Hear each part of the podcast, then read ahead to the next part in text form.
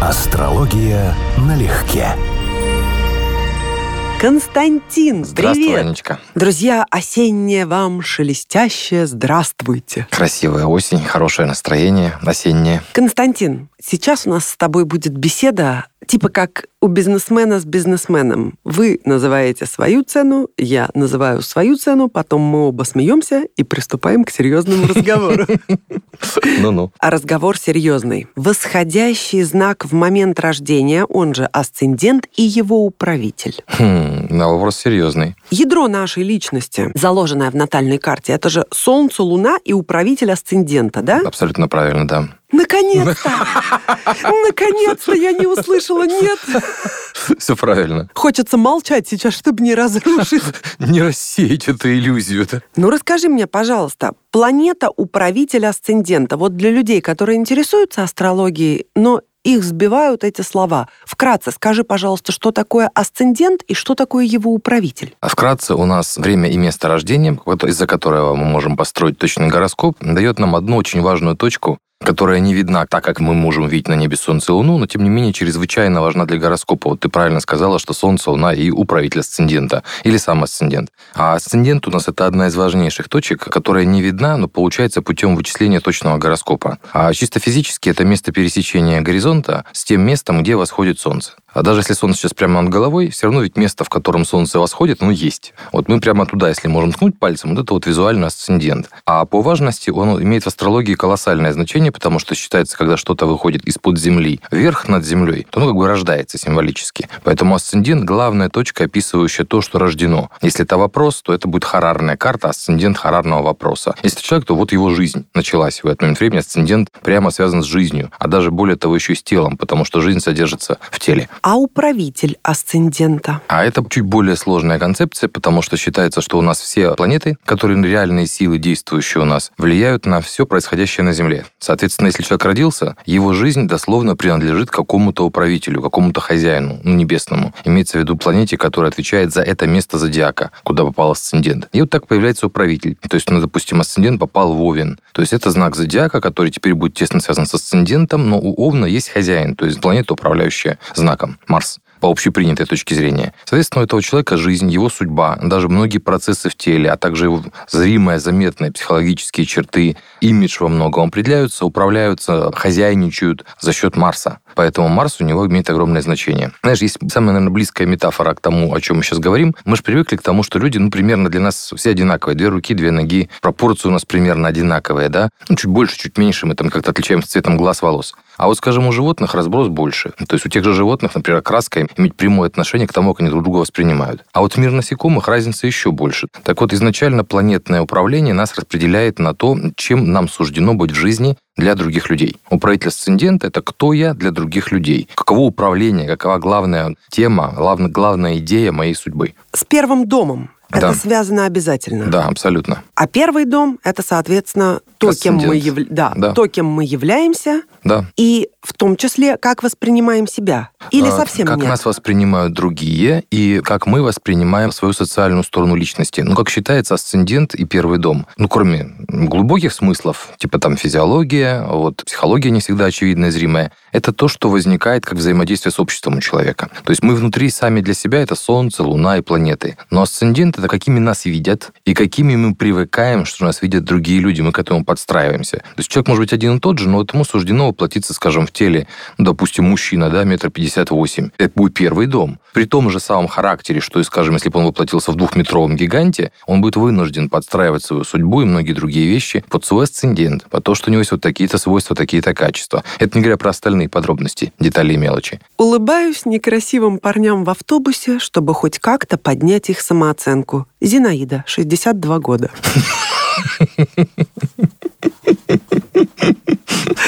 К слову сказать, это тоже про асцендент. Как считается, асцендент Именно. имеет да, прямое отношение к вопросам внешности. Причем именно врожденным пропорциям, а не тому, что мы делаем сами пластическими операциями, вкусом, одеждой. Но так и Мгм. не зря же еще Эрих Фром, насколько я помню, говорил, что мы есть совокупность того, что мы себе внушили о себе и что нам другие внушили о нас. Ну, в Ну какой-то вот- степени, да. То есть и к асценденту это имеет Прямое отношение, да. прямейшее.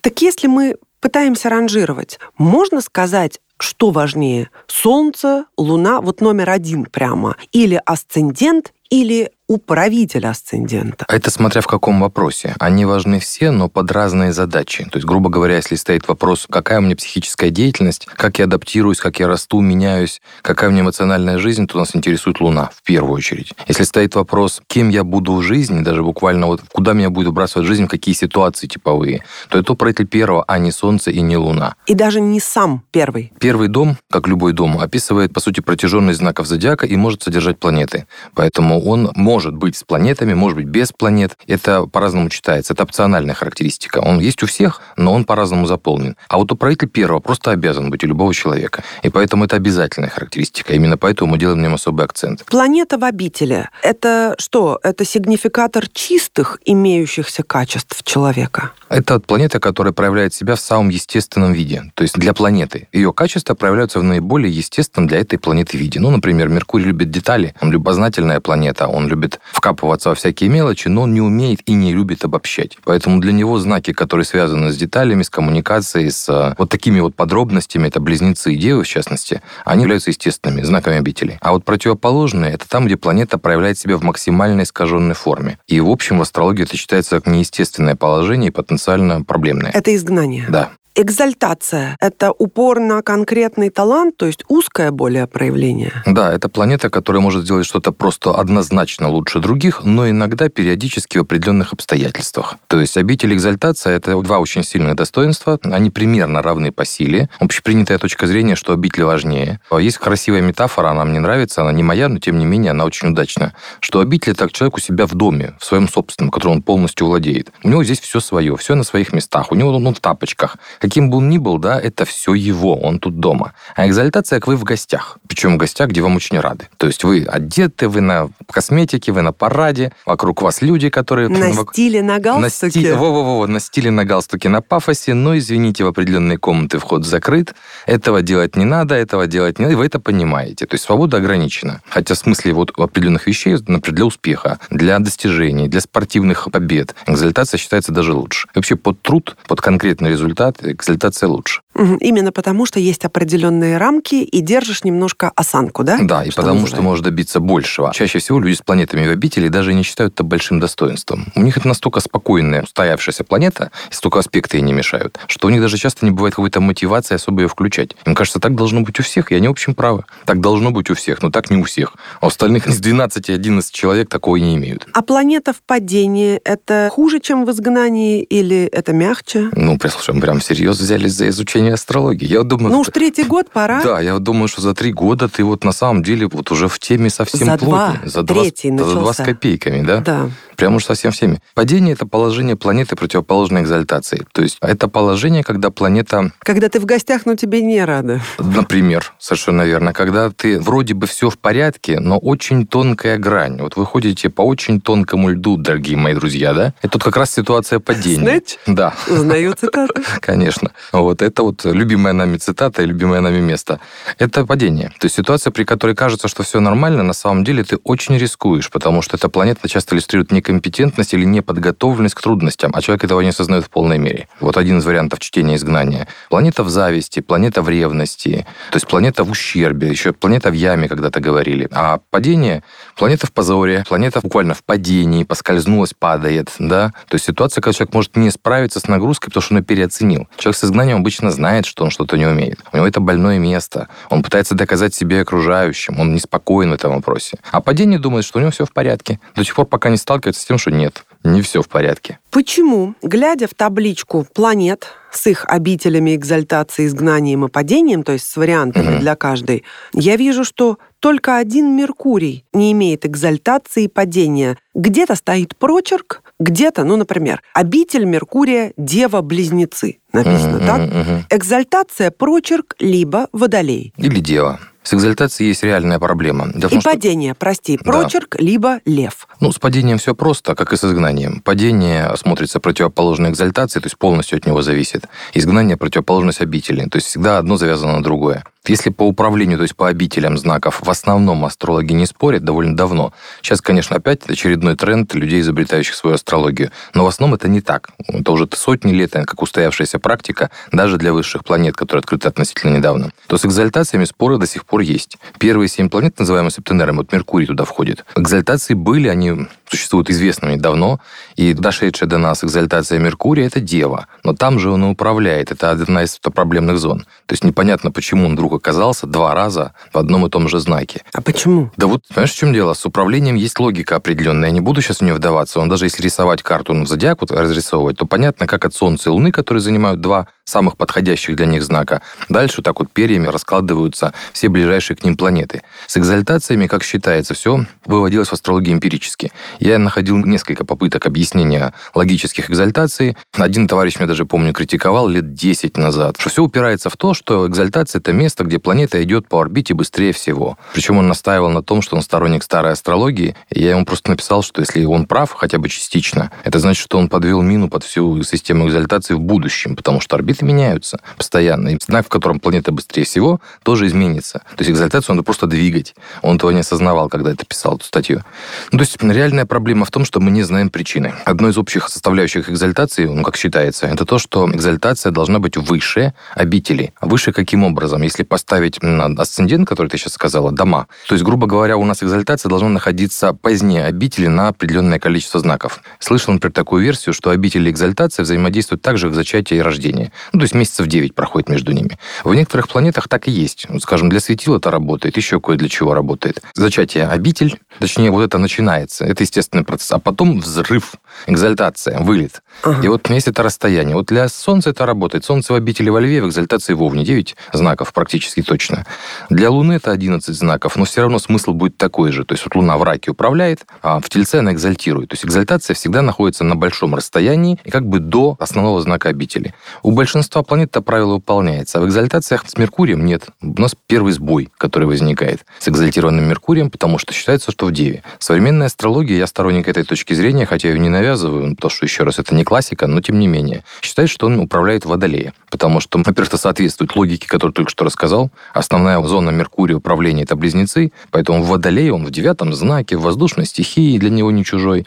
И очень много людей с Меркурием в Водолее ярко иллюстрируют меркурианские качества. Мы с тобой даже разбирали и говорили об этом Да-да. пару раз. Но, опять же, кому-то это не нравится. Я знаю, что был один известный астролог, прям очень известный. У него, если я правильно помню, Меркурий во Льве, он категорически возражал против этой идеи, потому что Меркурий у него в падении. Ему это не нравилась сама мысль. Ну, скажи, это же не означает, что, допустим, Лев с Меркурием во Льве непременно узкомысл. Нет, там не в том, что он узкомысл. Для Меркурия это неестественная позиция. Меркурий – планета обмена, то есть чего-то меняется на что-то. Торговля, диалог, коммуникация. А Лев – фиксированный огненный знак. Ему это все неинтересно. У него нормальное явление – это подача в одну сторону почему Солнце там находится в обители. Поэтому Меркурий во Льве, если это воспитанный человек, это человек, который говорит в монологе, потом ждет, пока вы скажете свое мнение, и потом продолжает свою точку зрения. То есть какого-то обмена здесь нет. Для Меркурия это место слабое. Это не значит, что он глупый. Это просто это неестественное место для Меркурия, для его свойств. А скажем, Меркурий в Близнецах, хотя это обитель, вполне может быть очень легкомысленным человеком, но с очень мощными коммуникативными способностями. Поговорить, схватить слова на лету, подстроиться, отстроиться к нужным людям в коммуникации, у него это врожденный талант, он об этом даже не думает. Но это про способ ведения диалога или про умение влиться в процесс коммуникации, но не про способ мысли. Совершенно верно, потому что мышление не описывается только Меркурием. Меркурий — это базовая, ну, я так шучу постоянно, но это правильная шутка. Меркурий — это бюджетная версия ума, то есть совсем-совсем базовая, которая всем выдается с базовыми настройками. А дальше образование, дальше самообразование, дальше есть ли у человека показатели каким-то областям знания, где он будет более успешен, то есть есть ли аспекты хорошие, удачные к этому Меркурию, а насколько хорошо и удачно расположен управитель знака, в котором находится Меркурий, то есть будет ли он склонен к техническим знаниям или гуманитарным знаниям, далеко ли пойдет, то есть каков потенциал. Потому что Меркурий это еще раз только базовая функция. Кстати, Марс в изгнании в Тельце, а это как? Телец ведь достаточно напористый знак. А сам по себе знак нет, не совсем. Он упертый. Там другое слово скорее. Там фиксированная Земля, и главное достоинство Тельца, главная его особенность, он предельно устойчивый. Он не склонен действовать, он склонен удерживать достигнутое. Ну, для руны, например, это вот очень точная аналогия с руной Урус. Такая угу. вертикальная, Да-да-да. да. Мощная сила природная. Это но она, бык. Она, да, бык, она не агрессивная сила. И Марс в ней может дать человеку вот как раз агрессию и напор. Но, естественно, чтение изгнания Марса в Тельце – это неестественная реакция. Человек очень часто, например, просто не хочет ничего делать, он просто ленив. Марс в Тельце – один из самых ленивых, которые вообще существуют. А когда действует, то он склонен действовать с излишками. Его реакция не пропорциональна событиям. Поэтому бывает так, что этот человек может быть, например, излишне ревнив, излишне агрессивен, но вспыльчив, в смысле, на уровне гнева. Вот как тот бык, которого пока пасется, мы его не трогаем, все у него в порядке. Если вы вывели из себя, значит, нужно довольно долго подождать, пока он успокоится и все разнесет. Вот это Марс Тельце, это его функция. Удивилась, посмотрев, что Сатурн в обители не только в Козероге, но и в Водолее. А это как? Все правильно. Логика управлений изначальная была такая, что у высших же планет мы не знали, астрологи. Вот Септенер был весь расписан по знакам зодиака. У всех планет, кроме светил, было два знака зодиака. Светило по одному в силу их особого уникального статуса, и потому что на самом деле они не двойственны изначально. А все остальные планеты могли быть ретроградными, они могут, соответственно, быть дневными или ночными. И, соответственно, у них были разные знаки зодиака, и по-разному читалось управление. То есть вообще спор о том, как именно управлять знаками, он был довольно долго актуальным. Он не так давно только закончился, это где-то в 20 столетии полноценно. Поэтому Сатурн, да, управлял Козерогом и управлял Водолеем. Я вот. просто удивляюсь, это единственный случай, где два соседних знака. Это правда, потому что они самые дальние. Сатурн управляют самыми дальними знаками от светил, потому что в те времена, когда не было высших планет, Сатурн считался самой дальней планетой, границей нашего мира и максимально далекой, максимально удаленной от Солнца Луны. Соответственно, ему дали два самых дальних знака от Солнца Луны. Прямая логика вообще. Но в итоге планеты имеют как бы два разных варианта проявления, все кроме светил. То есть тот же Меркурий есть жутко въедливый, занудливый, очень тщательный, дотошный, материалистичный, это Дева. А есть легкомысленный, поверхностный, контактный, такой вот общительный, это Близнецы. У него есть как бы две ипостаси, и в любом знаке он эти две ипостаси проявляет. И то же самое с Венерой. Есть рафинированная, эстетичная, весовская, а есть такая очень жизненная, очень любящая жизнь, материальные удовольствия, даже плотно покушать, например, Венера в Тельце. И совершенно разный стиль, и совершенно разный вкус будет в итоге у этих людей. Поэтому в любом знаке планеты, все, кроме светил, имеют это вот две ипостаси, два лица, две функции, которые мы должны о них иметь в виду. И два знака, с которыми они связаны. У тебя какая в первом? Обошлось. Никакой нет. Никакой нет. А управитель у а тебя управитель, кто? младший управитель Юпитер, студент в рыбах. Поэтому основной управитель Нептун, а вот а младший управитель Юпитер. Ну вот мы как раз и подошли к очередному моему вопросу. Как понимать, кто младший управитель, кто старший, и как они между собой эти функции распределяют, когда они подключаются, выключаются? Это тоже является достаточно спорной темой. Не то чтобы очень остро спорной. Вновь большинство астрологов имеют по этому поводу согласие в европейской классической астрологии. Но есть нюансы, есть альтернативные мнения, альтернативные школы. Ну, в той версии, которой я придерживаюсь, которую рассказываю, которую учу, у нас в некоторых знаках, это вот уже с тех пор, как открылись высшие планеты, появился второй этаж. То есть под некоторые задачи мы вынуждены смотреть одну планету, а под некоторые другую. Ну, вот, скажем, когда открыли Уран, достаточно быстро определили его в Водолей. Сатурн при этом не перестал управлять Водолеем. Он тоже имеет там достоинство, это тоже его дом. Ну, грубо говоря, появляется второй этаж, и под какие-то задачи Уран подходит гораздо лучше. Водолей самый нестандартный знак зодиака, поэтому с Ураном даже не сильно спорили, куда его отправить. Потом, когда открыли Нептун, вот точно так же достаточно быстро его идентифицировали в рыбы. Потом, когда открыли Плутон, был долго спор. На самом деле, в 20 веке еще несколько десятилетий была дискуссия, он все-таки главный управитель Скорпиона или все-таки Овна. И остановились на Скорпионе.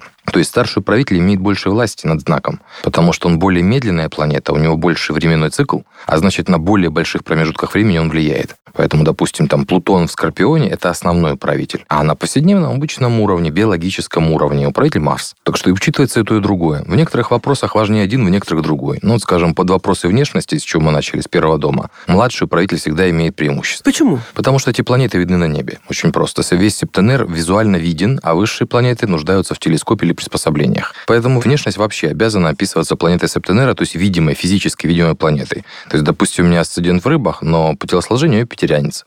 То есть высокий, крупный, с характерными юпитерианскими особенностями, описанными в литературе. Там это касательно волос и много чего еще. А вот асцендентный скорпион, он не плутонианец. Плутон описывает его характер, личность во многом, его поведение, его роль в обществе. Ему суждено быть Плутоном для других людей. Но физический тип телосложения – Марс. А он отвечает из-за способности к спорту, из-за быстрой, ускоренной обычно обмен веществ, из-за характерной особенности, типа там особенности носа, кожи, там, ну, короче, есть целый список всего это, что используется для ректификации. И при всем при том, вот вот скорпионов я очень легко, голливудских особенно, представляю в ряд, и вот тебе Мартин Скорсезе, например, uh-huh. да, с его бровями, uh-huh. гусеницами uh-huh. и ростом там метр сорок, ну, условно. И есть тот же Ди Каприо, и есть тот же Хоакин Феникс, и uh-huh. есть тот же Мэтью МакКонахи, uh-huh. и есть Энн Хэтэуэй, uh-huh. Скорпион. И вот, пожалуйста, все Энн Скорпионы... Хэтэуэй, конечно, вообще в этом смысле потрясающий персонаж. Она вообще не соответствует этому знаку визуально. Да, абсолютно. Это, это к разговору о внешности о первом доме, что все-таки только по солнечному знаку внешность... Мы давно знаем, что это правило, что даже скопление планет может повлиять, но главный знак внешности — первый дом,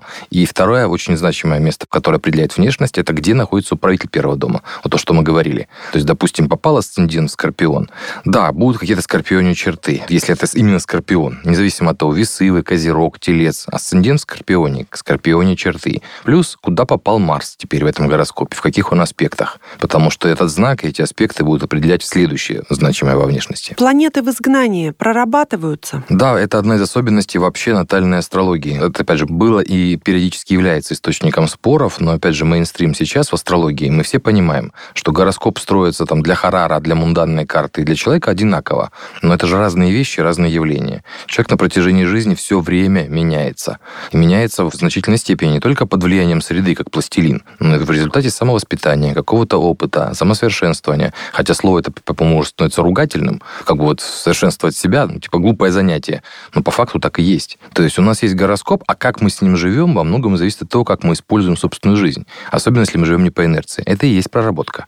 Ты это... знаешь, извини, в противовес. Да. С одной стороны, да, самосовершенствование. С другой стороны, часто наблюдаем, и тоже с тобой как-то даже затрагивали этот момент, что многие люди с возрастом только портятся, к сожалению. Потенции гороскопа никто не отменял. Как считается, за карту на протяжении жизни выскочить практически невозможно. Ну, как бы в теории да, по, по факту не. Народ все существует в тех рамках, которые задает гороскоп.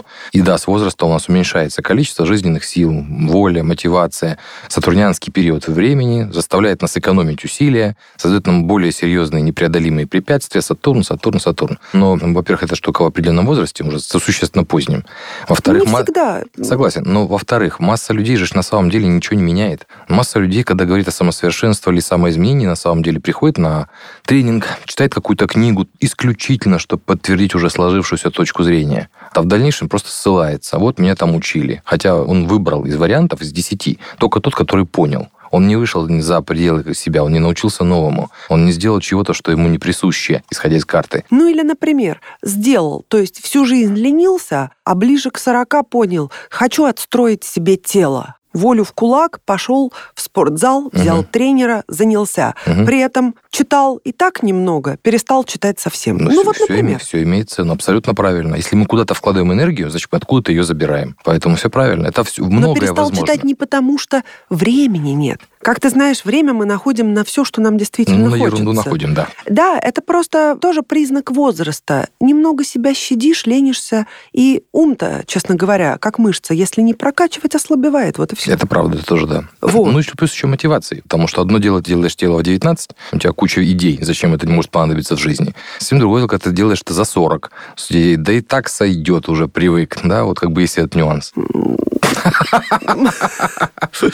Многие, многие мысли пролетели у меня, пронеслись. Я тебя понимаю, я тоже как раз сторонник того, что зеркало у меня главный критик. То есть не то, что люди вам не думают, а то, что думаю о себе я сам. Константин, как бы нам все сказанное об обители экзальтации, изгнания и угу. падения пришить к управителю первого? Как, как дело, да? Ну, так и пришито. Управитель первого описывает «я в судьбе», дословно. То есть то, с чем человек будет сталкиваться, типовые сценарии. И если у него управитель первого дома, например, в экзальтации, он будет чаще обычно, а, собственно говоря, должен постоянно сталкиваться с моментами, когда он будет в гордости, в чести, когда его будут хвалить, когда он будет буквально в экзальтации, по чувствам или по ситуациям, описанным этой планетой. Например, управитель первого Марс в экзальтации. Победы, успехи, марсианские качества, экзальтированные состояния с этим связаны. Венера в экзальтации, ну, соответственно, экзальтированные чувства, дословно, венерианские, особые венерианские способности. То есть ему суждено проходить опыт, ну, успехов, да. А если это изгнание, например, управитель первого в изгнании, то человек чаще обычно сталкивается, во-первых, с ситуациями, когда он не может справиться с ситуацией сам, загнан в какой-то угол, упал, условно говоря, в какую-то яму, и одной стандартной стандартных прочтений, что человек сам в своей жизни совершает довольно много глупостей, портящих качество ему биографии. То есть он буквально сам у Претли Первого оказывается вредоносным для самого человека. Узрела призыв, звучащий так. Всегда обращайте внимание на знак южного узла – кету. Почему он так важен? Пишут, Опыт прошлых жизней, значит, в области этого знака у вас есть наработки, таланты, и в детстве наиболее ярко эти качества проявляются. На южный и северный действительно надо на кету и раху так пристально обращать внимание? Пристально нет, а вообще, да, это один из дополнительных вспомогательных мест в гороскопе, на которое смотрится конкретно под вот эти вопросы. Какой опыт жизни необходимо приобрести и какой активно использовать для того, чтобы приобрести что-то новое. Узлы — это вспомогательная информация. Это буквально рекомендательный характер, как внеклассное чтение в школе, что вот хорошо бы освоить еще и вот это. Те, кто не родился без затмений, Солнце, Луна, чтобы были соединены с узлами. У кого планет нет на узлах, те совершенно спокойно могут эти показания игнорировать. Не в смысле, что так хорошо, а в смысле, что жизнь позволит. А вот те, у кого узлы выражены, то есть в соединении с планетами, с углами гороскопа, с асцендентом, который мы сегодня упоминали, там, или с правителем первого, им придется жить с узлами плотненько. Это будет одна из важнейших задач в жизни, смотреть на узлы в этой карте конкретно. То есть узлы важны ровно настолько, насколько они важны в конкретном гороскопе. Они, как считается, всегда менее важны, чем любая из 10 планет, которая владеет знаками, управляет знаками, значит, управляет домами, значит, управляет судьбой. Узлы просто частный случай какого-то дома в нашей биографии. На прощание так. Сильный управленец, директор предприятия нажимает кнопку и говорит своему секретарю, «Людочка, чай, пожалуйста» голос из динамика. «Иван Иванович, вы можете хотя бы в выходные меня оставить в покое? Отойдите от домофона». Так выпьем же за то, чтобы каждый управитель каждого гороскопа давал нам выходные. Угу. И был хорошо аспектирован, чтобы нас все любили, у нас все получалось, да, да. И чтобы мы любили правильных людей, да. достойных нашей любви. Но это надо, чтобы у нас управитель первого хорошо стыковался с этими людьми. Скажем, с седьмым домом, который мы обсуждали. Говорить да будет так, или подвесим. Не, ну да будет так, аминь. Ну и пока всем. Пока-пока. Астрология налегке.